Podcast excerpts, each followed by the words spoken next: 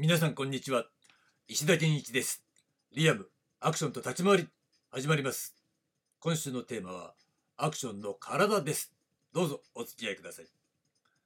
さて、えー、木曜日ということで昨日はねリズムの話をしましたよね。でまあリズムの話っていうのはちょっと、えー、アクション体と一見ね関係なさそうな気もするんだけどそんなことはない。実はアクション体が生み出すリズムっていうのが一番大事なんですよね。で、今日のテーマなんですが、今日のテーマは、運動量操作法というね、話をしてみたいと思います。そのね、パート1ということになりますね。で、えー、この運動量操作法、これは何かというとですね、えー、まずアクション体、ね、アクション体を作るということで、そのアクション体が、まあ、できますよね。アクション体ができたという時にじゃあそのアクション体を持って何をどうするのっていうことになってくるわけだ。つまり単に運動構造を作るだけだったら運動構造でいいわけだ。だけどなぜアクション体と言うんですか？っていうことに対して答えるとすればそれはそのアクション体を使って、えー、自分自身の運動量を操作するっていうことがアクションにとって一番重要なんですね。その運動量の操作法というのがいくつかあるわけなんです。いくつかあるから操作法って言ってるね方法があるということなんですよ。でなんでその運動量操作法というものが重要になってくるかっていうとそりゃそうだわ。だってアクションの本質っていうのはモビリティでしょ。ね。モビリティとそれを生かすアビリティだからまずモビリティありきなわけなんだよ。モビリティすなわち機動性だよね。ってなった時に、えー、基本っていうのは実は全てこの運動量操作法に集約されるんですね。で運動量操作法っていうのを、えー、正しく行うためにはアクション体ができていなくてはならないと。そうじゃないとこの運動量操作っていうのが正しくできないんだよね。ってことはもうモビリティも高まらないということになるわけなんです。で、ちょっと待って。ね、モビリティっていうのは身体能力の高さだったんじゃないですかっていうね、声が聞こえてきそうなんだけど、確かにそうなんだな。運動能力を高めることで、えー、もっと言えば筋力とかさ、ね、瞬発力、ね、反射神経みたいな、そういったことを鍛えることでモビリティっていうのは高まりますよ。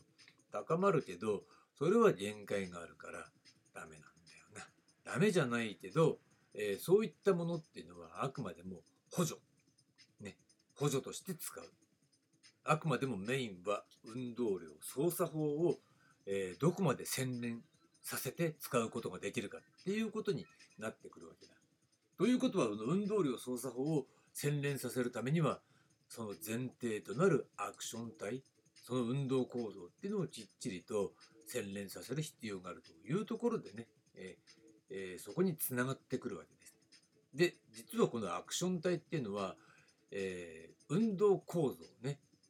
ありますよね。アクションを体現できるための最低限の身体操法って言ったんだけどその最低限の身体操法には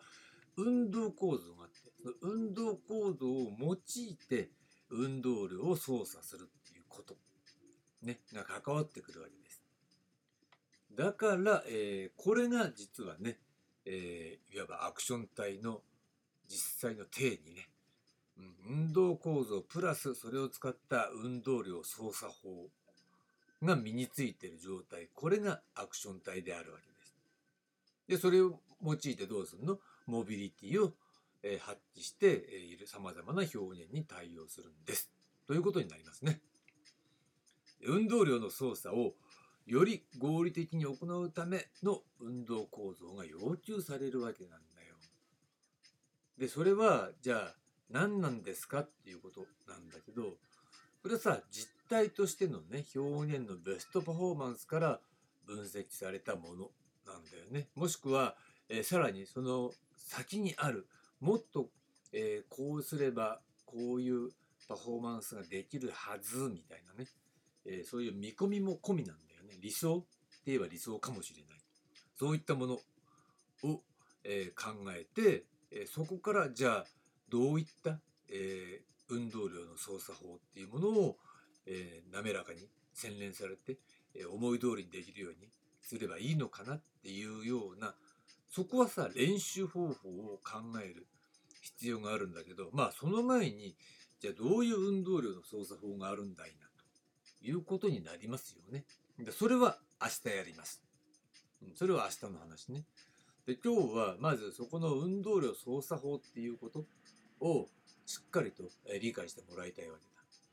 だ。でまずね運動量をどうやって発生させるかっていうこと。でそれがアクションとして最も合理的でなければ意味がないわけだよね。だからアクションとして最も合理的な運動量の発生法っていうことを考えなければならない。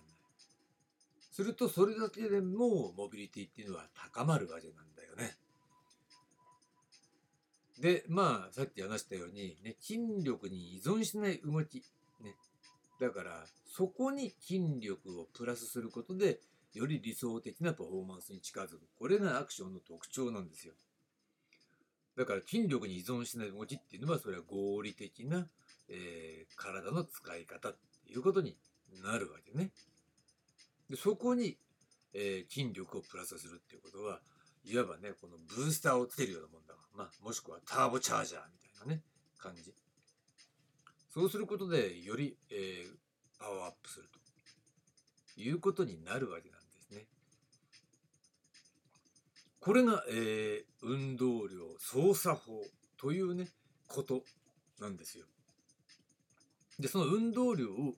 え操作するっていう、まあ、発想そのものを持つことが重要なんだよ。でそのアクション体を理解するためにはね。で我々が格闘を表現するときにね立ち回り表現として格闘を表現するときに考えなければいけないのは相手を倒すとか殺気とかさそれはさ芝居の領域に近いね。あと実体として倒す必要があるのかどうかっていうことを考えた時に例えば、えー空手みたいに瓦10枚を割るパンチ力が必要なのかとかねその拳を硬くする必要があるのか、えーバットをローキックで折る必要があるのかそんだけの筋力とかねそういったことが必要なのかみたいなことを考えた時に、